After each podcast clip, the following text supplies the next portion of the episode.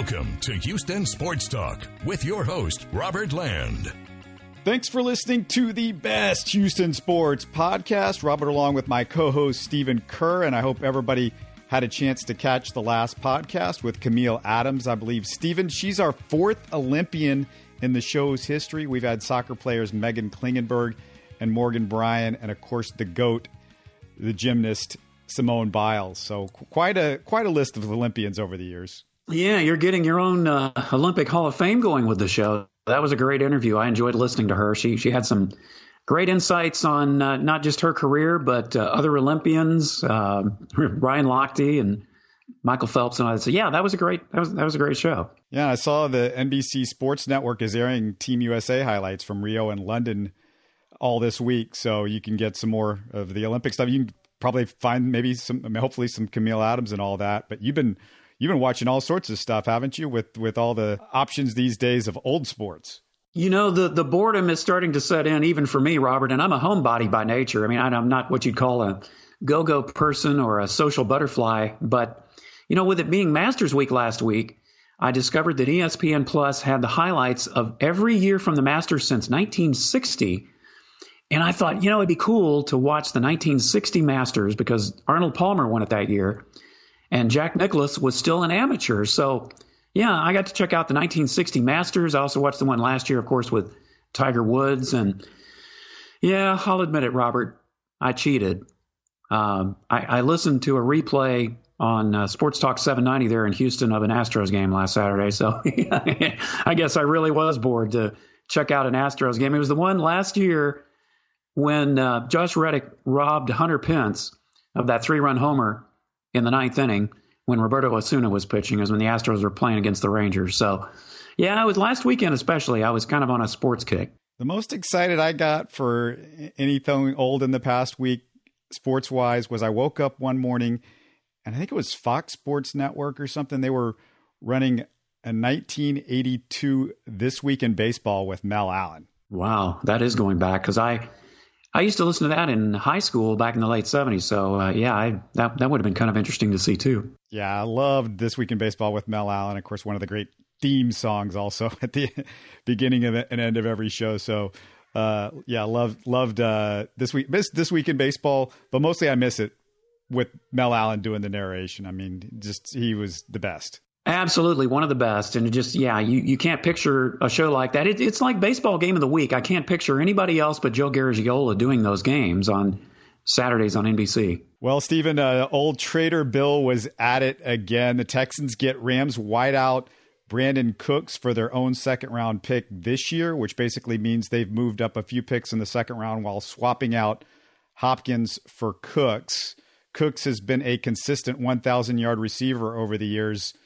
What do you think about this, Stephen? Well, it's interesting. I mean, he has the speed that uh, Will Fuller and Kenny Stills possess, so that gives them another uh, aspect of speed. I guess the, the thing that the thing that kind of strikes me odd about him is while he's suffered at least what five concussions over the last few years, apparently he's only missed two games. So it, it's kind of strange how that turns out, but it, it's still a, a, bit of a concern, especially you know because I don't know medically speaking how this works, but it seems that the, you know the the more concussions you get, the more susceptible you are to them. So that's the biggest concern. The the good thing is at least he didn't trade that earlier second round pick. He traded the later one. So the the Texans at least put themselves in a better position in the second round pick. They can use it on defense, which they desperately need. So I don't know. It, you know, the jury's obviously out and it may be a while before we can even play any games to see what kind of a trade it is. But he, now, is he a replacement for DeAndre Hopkins? Well, no, I certainly don't think so. Yeah, five concussions in six seasons, which I thought at first, oh, that's very CJ Fiedorowicz like. But the difference from what I understand is that his concussions haven't been as serious as CJ's. I guess grade two concussions, from what I understand, Stephen. Right, right. That that is it. But it but it's still a concern just because you know, more blows to the head, I think you're you're even more susceptible to getting more. You know, that's one of the reasons Roger Staubach, really, that's the main reason Roger Staubach left the Cowboys and retired. He was starting to get knocked around too much, and suffered too many concussions. So it's definitely a concern. But when when he is on, just as you know, with David Johnson, I mean, he's shown some flashes. So Bill O'Brien thinks that uh, again, you know, taking these guys off the, the dust pile who have either had injuries or who've been disappointing, he thinks he can get something out of them. I mean, look at Carlos Hyde, made the Carlos Hyde trade. You know, it's like, well, who's this guy? He's a journeyman. Well, he rushed for a thousand yards, so I guess there's something to be said about that, but only time will tell. No, I mean he he, was a consistent 1,000 yard receiver year in and year out until last year uh, with with some injuries. But the problem is again, it's the value. It's it's value. I, I don't think any other team was going to give the Rams all that much because his contract is still pretty decent contract left because of the concussions also and because this is a very deep wide receiver draft. So if you're a, an NFL team looking for a receiver, you know, you're you're probably thinking, well, I can just find it, find a guy in this draft and you know, also you got to think about it, Stephen, like you know, you can't think in terms of just this year because we still don't know about if there's going to be a this year. You know, Bill, Bill's operating like everything is tomorrow, and we, as we understand and right now, and, and, everything that's going on in the world, the tomorrow we don't know about yet. You know, it, it could be uh, it could be a, a, very much a shortened season, or it could be you know a deal where the, they they have to like cancel it all together. I mean, I, you think it's coming back, but who knows? Yeah, the landscape is is certainly different. Now you mentioned contract. The one good thing is the Texans have him through 2023, so it's a good deal as far as the contract is concerned. But it does make you wonder, you know, will the Texans still draft a wide receiver as deep as they are in the draft? And Robert, let me ask you something. What do you think this does for Keke Coutee? Do, do you think the Texans can trade him either in the draft or after the draft or at some point? And if so, what would he be worth?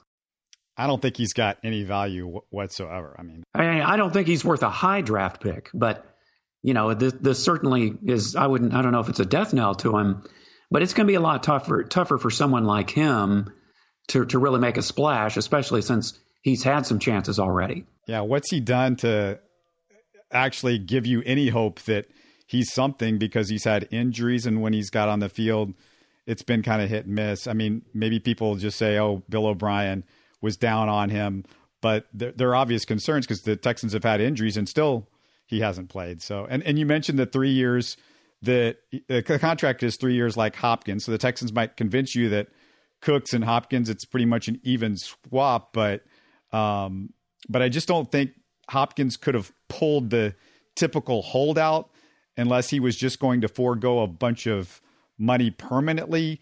And that's the thing. I mean, they thought, oh, he, Hopkins was going to hold out. So, yeah, we got rid of him and we got a, another really great great receiver, not as good as DeAndre Hopkins, but the problem is you, you just wonder sometimes if the Texans, Stephen, even understood the new CBA penalties for holdouts. Well, that's right. And the other thing to consider is you've got Will Fuller and Kenny Stills both coming up in contracts. You know, whether we play a season or not, that's going to still be in vogue. So uh, there's still questions at wide receiver, even with that. So you almost wonder, as deep as this draft is in wide receiver, should the Texans just go ahead and pick one, and then maybe hope that somebody like Keke Coutee can can suddenly figure it out and start making a contribution because you just never know. I mean, Will Fuller, even if he does play, how healthy is he going to be? And his contract is up. Kenny Stills, he you know he had the what was it the hamstring last year that that kind of bothered him a bit. So there's still some question marks at wide receiver, even with this Brandin Cooks trade. So uh, the Texans aren't out of the woods at this position by any means. And uh, if anybody missed it, don't forget the shadow guy involved in this deal, which is Jack Easterby. He's still, I think, sort of running half of this Texans organization because he was somebody that knows Brandin Cooks from his days with the Patriots. So just to keep that in the back of your head. Uh, there was some other NFL news, kind of bigger NFL news, might have gone under the radar with everything else that's going on, but it looks like they're getting rid of replay on pass interference uh, Stephen, this was about as much of a shock as Laremy Tunsil having a false start. Yeah, yeah, such a shame. I mean, Bill O'Brien had such a an outstanding record in challenging uh, pass interference calls, uh, not as in most other coaches. Yeah, I mean, I, I understand what the NFL was trying to do, uh, trying to straighten out this whole pass interference thing, but all they did was just muddy the waters some more.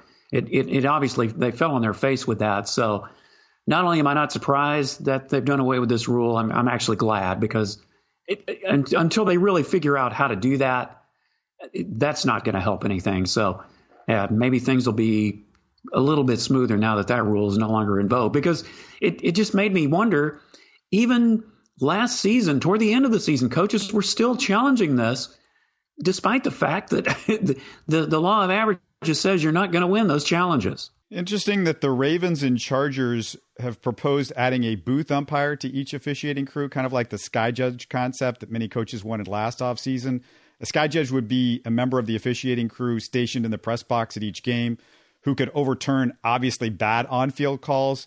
It's being considered by the owners, along with a proposal to add a senior technology advisor to each officiating crew. But, Stephen, it doesn't sound like the competition committee is thrilled with either idea from from what you're hearing.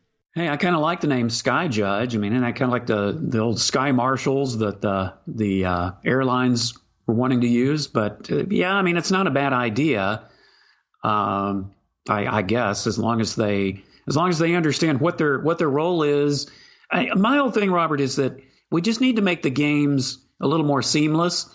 I, I don't mind instant replay, and I don't mind them taking the time to check as long as they get it right. But Sometimes I think maybe you can get a little too complicated, a little too sophisticated with it. So I guess I, I could see where the competition committee might have some reservations about it. Yeah, one of the topics we got to talk about is the XFL. And Stephen, they, they looked like they were getting it more right than the NFL, and it seemed like it was moving quicker. There was the controversy at the end of the course of the the rough. I think was it the Roughnecks last game? Yeah, it was the last game when the officials ran off the field with two seconds left. That that was the very last play you saw in the Roughnecks history. Imagine that. yeah. And, and and we you know we we do there is a silver lining to the XFL going under Robert is that the Houston Roughnecks are the only team in sports history who ever won all their games in their entire history. Okay, I know they only played five of them, but they won them all. And that's, I don't think that's ever happened that a team has, has not won every single game in its entire history. Not even the Oilers could pull that off. So, yeah, it's, it's frustrating because, you know, Houston has a team that they're excited about yeah. and they're playing well and everything's going good and it's boom, the whole thing shuts down. But you know, you look the league files for bankruptcy after suspending the operations and laying off most of their staff. But you know, I'm kind of wondering if this was just a temporary financial move, and maybe they can reorganize and come back next next year if the dominoes are you know they kind of fall into place. Well, possibly. I, I don't know.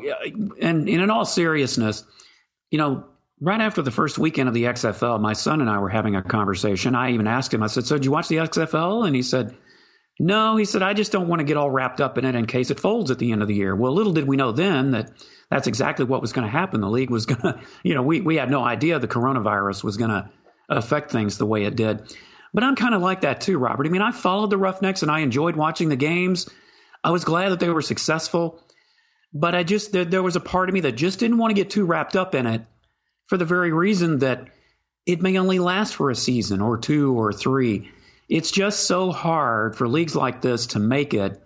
But I'm hoping what you're saying is true, that maybe they, they filed for bankruptcy to kind of protect. Apparently, they owe the University of Houston money for uh, cost at TDECU Stadium, though. So it kind of makes you wonder if it was just a move to kind of preserve things and maybe they can restart next year in 2022 or if there were more things going on behind the scenes than we realize. It's funny that how, you know, you look at some of these alternate franchises that Houston have had has had over the years and they've been so much fun, you know, and, and, and they've been fun at a time where we needed it in Houston history. I mean, if you go back to the Gamblers, it was, you know, 84, 83, 84, I guess, around the time when uh, yeah. they got going and the Oilers were struggling, the Astros were struggling. Uh, the Rockets had started to get back back together with the drafts of Sampson and Olajuwon, but uh, that was you know go, going good, and it was a good time actually. And you had Jim Kelly, and you had the run and shoot. And if you go back to uh, the '70s, when you know Houston, it, it, it, was a real sad state back in the in the early to mid '70s when the Rockets had just kind of come to Houston at that point, but the Oilers were terrible, and the Astros were not very good and at that point, you had uh, Gordie Howe and the Aeros were were kind of fun, and for a brief time, you, you had that that Houston. I think it was just one year, but you had the old old Houston Texans. Yeah, but those those Houston Texans were a pretty pitiful lot. They had Don Shula as their quarterback. Yeah, and they didn't even last the season. They they moved to Shreveport. I think they played maybe four or five games in Houston before they just relocated. So that that that was definitely kind of a sorry lot as far as that team is concerned. So yeah, there you go. the The XFL is over with, and uh, yeah, it's it, it's a little frustrating, but you know, like I said, I just maybe it's a temporary thing. I'm hoping that's the case with a lot of businesses around the United States, but uh, it's kind of a wait and see situation. But uh, Stephen, we, we're going to have a special guest. We're going to bring in here in just a bit. It seems like we've had a, a, a few, you know, major sports deaths of, of recent. Um, Al Kaline, you know, the great Al Kaline passed away yeah. in the last yeah. week. And, you know, he, Mr. Tiger, and I even saw Justin Verlander had a little bit of a tribute because he got, he got to know uh, Al Kaline back when uh, he was playing with the Tigers. Al Kaline was definitely one of the classiest baseball players ever. And when I was in radio, I worked, uh, one, one of my coworkers was from Detroit and she was a huge Al Kaline fan. And I think her husband, uh, I think he met Al Kaline and got a I, I, think it was a ball and a glove from him. Uh, in fact, she posted on Facebook recently. So, yeah, that was definitely a, a, major loss. And of course, you mentioned Ed Biles, who just lost him recently from uh, from a, a Houston standpoint. Well, Stephen, speaking of the old Oilers, Luv Ya Blue defensive coordinator and head coach, I want to bring in my good friend Gerald Sanchez, who got to know Coach Biles over the years. And Gerald, t- tell the story a little bit about how you got to know Coach Biles and, and got to work with him? Well, I've known Coach, uh, gosh, going back to the early 2000s when he used to uh, broadcast. He and his son Mike Biles used to to broadcast high school games together over at the Astrodome. That's where you know I first met him. Speaking of the Oilers, and uh, and uh, met him there in the press box and uh, struck up a good friendship with him. And then Years later, uh, I was hired by CMC Communications. It does a lot of high school games down the southern part of the uh, greater Houston area, down in Galveston County and so forth. And um, he was the color guy for that. And I used to engineer their, their radio broadcast and um, really struck up a really good friendship with him. We would just talk a lot about football and, and, of course he was a sports fan of all the sports basketball and baseball and a lot a little bit about life. You know he had he had a lot of wisdom. Of course he lived a lot of years and so he gave me some wisdom about life and business and so forth and uh, considered him a, a, really good friend over the years. You know what i think is interesting gerald is uh, you know with when coaches these days at least to some degree try to hide behind you know a, a gruff or just you know they distance themselves from fans and the media Ed Biles just seemed like the total opposite to me. Every time I heard him talk or you know saw him on television, he seemed like just such a genuinely nice guy, or at least a, at least a, a genuine guy by nature. He really was. Uh, he he was. What you saw there is how he was in uh, off off camera, off microphone. He was just a, a, a wonderful person.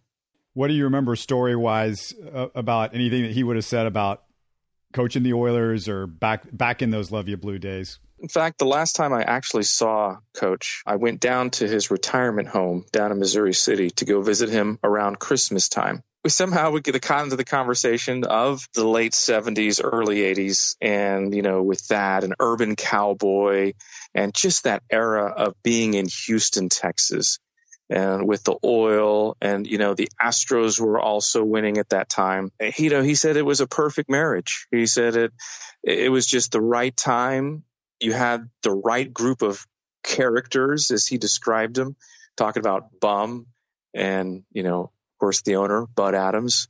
And he said that it was just the perfect marriage, the perfect time. And he said, this current football team doesn't have that, hasn't had that. It might happen for them, but what they had back then was the whole city was so crazy about Luv Ya Blue. You couldn't go anywhere without Columbia Blue. Yeah, and I can attest to that, Gerald. I grew up in Houston in the 1970s when that was going on, and you know that that was very well said. It, it was so true, and I always thought it was a shame that Ed didn't have a better record when he got the head coaching job with the Oilers, because I always felt like he was a very smart football guy, and of course, being the defensive coordinator, he, he coordinated probably the best defense that wasn't the steel curtain. So I always thought it was, you know, it was, it was a shame that he didn't get a better opportunity to be a head coach with the Oilers. You know, not all of it was his fault, but that's, you know, when you think about him as a head coach, it, that's kind of what you refer to as, you know, his subpar record in the 80s. Yeah, and and I always remembered him more as the defensive coordinator. I I know he had that that stretch where he was the, the head coach, but uh, more of forgettable time after after Bum, you know, was uh, was let go. But I think that that the def- you know, he was such a, a brilliant football mind, and you know, we talk about Tony Romo and how he can see plays before it happens and calls plays before it happens. Ed would do that on the high school football broadcast. He'd do that regularly, or he would talk about that if we're, you know, at a, at a sports bar, which we sometimes we went to after ball games or, or college football, and he would he would call it out and say, "Hey, this is about to happen," and sure enough, it did. It's interesting because when you look at his career, he was with the Oilers as a head coach until '83, which puts him puts him about 52 years old. But really didn't do much in coaching after that. Did you ask him, you know, why he didn't do much? I mean, that's not considered all that old in, in, in coaching circles, really. Yeah, no, he he he didn't. Uh, he he got out of it. He he just he said he wanted a, a break from the coaching grind. He said, you know, you, you had, you know, you had owners, you had fans, you had all kind of stress, and he just wanted a break from it but then he got an opportunity there in the late 80s on Raycom Sports to broadcast some Southwest Conference football games. That's how he got back onto it. And actually, now that I remember, uh, when he got out of coaching, he was, believe it or not, he was one of the first broadcasters for college football on ESPN back in the day. Hmm. And he he went he that's how he he transitioned from coach to to broadcast and he was there for several years. And then he went into, you know, of course, Raycom Sports in the 80s, and he worked uh, high school football games. Also, you know, it was HSE and Prime Sports, and then Fox Sports. And he had a very active broadcasting career after that. He must have really fallen in love with Houston because if you look at it, you know, we think of him so much in terms of Houston, but he's somebody that was born in Reading, Ohio. He coached early in his career, high school in Ohio. He was a coach at Xavier, head coach from 62 to 68. So prior to most of his Houston days, I mean, he was assistant for the Saints uh, briefly in the late 60s and, and, then, and then the Jets in the early 70s. But I mean, he must have fallen in love with, with the city of Houston because you know he's he's been here pretty much since 1974, even though he's got all these Ohio roots. Yeah, he loved Houston. He really did. He loved Texas he'd always talk about the he'd, he'd love to talk about the women how good they looked here. And uh, he was he was quite the character but he yeah he did love houston. And houston loved him. He had a lot of good relationships. Another good story about coach biles is and he was very proud of this fact that he was the reason why warren moon came to houston if you remember, Warren Moon was uh, quarterback for Edmonton, the Canadian Football League, CFL. They were trying to get Warren to to come to Houston, and he recruited him. He went up and saw him and and wined and dined him, and and it, Warren was the reason why uh, he came. You know, as Ed was the reason why Warren came to to Houston. I thought they had lured him away with Hugh Campbell, his coach up there at Edmonton. No, that was uh, it was it was Warren. I mean, excuse me, it was it was Ed. One of the things I was reading about, and I don't know if you ever got in conversation with him about this, but apparently when he was at Xavier, he was approached to be an assistant for Ara Parseghian at Notre Dame and and and refused the job because he, he liked being the head coach where he was at the time. I didn't hear that. I did not know that. So yeah, just a really interesting career, and and it was just hard Gerald, I mean, you've talked to so many people. It's hard to find anybody that has anything bad to say about Ed Biles. Oh yeah, no, he was he was just as good and as genuine as Stephen said. He was just as just a, a wonderful person. He'd do just about anything. If you'd ask, uh, he was just that type of a, of a man, a type of a, a friend. He he genuinely cared about the game of football and his friends, and he will be sorely missed. Another guy that we lost about four years ago was the ever present Joe Prince, who sang the national anthem and God Bless America at so many Astros games over the last 30 years. And Gerald, you really got to know Joe. He uh, served in the Air Force Special Services Division as an entertainer during World War II. He even spent some time at Iwo Jima. What was it like to get to know him? He was a very good friend of mine, too. He had a, a wonderful voice. And I met him back in the uh, the back in the Astrodome days when he was up in the press box. And then, of course, at Minute Maid Park, really got to know him. And uh, he was actually in a retirement living home just down the road from where I lived. And so there would be times where I would uh, go and visit him at his retirement home, a lot like I did with Coach Biles. And uh, Joe was part of the choir over at St. Vincent de Paul. He was the, the, the music minister over there, and he had a wonderful singing voice. So years later, of course, his Catholic faith, he would go to St. Cecilia, which was close to where he was living in the retirement home, and that's close to where I live. And so we would meet up and go to mass, and sometimes I take him to Luby's after the games or after the mass, I should say. And he was also a wonderful friend, and he he was a huge huge baseball guy. Loved the Astros. Well, thanks a lot, Gerald, for doing this. I really appreciate you coming by. Absolutely. Just want to remind our listeners really quick that if they're looking for something to take you away from your current troubles, listen to our Throwback Thursday podcast. Lots of fun conversations from our past seven years about Houston sports history. This past Thursday, Calvin Murphy had stories about new Hall of Famer Rudy T, Murph's old roommate. I'm thinking Calvin will have to bring out his best suit ever when he introduces Rudy at the Hall of Fame in August. And a little bonus in that throwback was a piece of my conversation with Rice Owls legend Wayne Graham as he celebrated his 84th birthday last week. We definitely would love feedback, questions, or topics from you guys. So message us through Twitter, Facebook, or email info at HoustonSportsTalk.net. Stay healthy, everybody, and stay safe. You're listening to Houston Sports Talk. Don't forget to follow Houston Sports Talk on Facebook and Twitter. Subscribe to us on iTunes, Spotify, the Google Podcast app, or the Stitcher app. You can support us by giving us a five star review on iTunes or by telling your friends about us. Spread the word, everybody. Thanks for listening.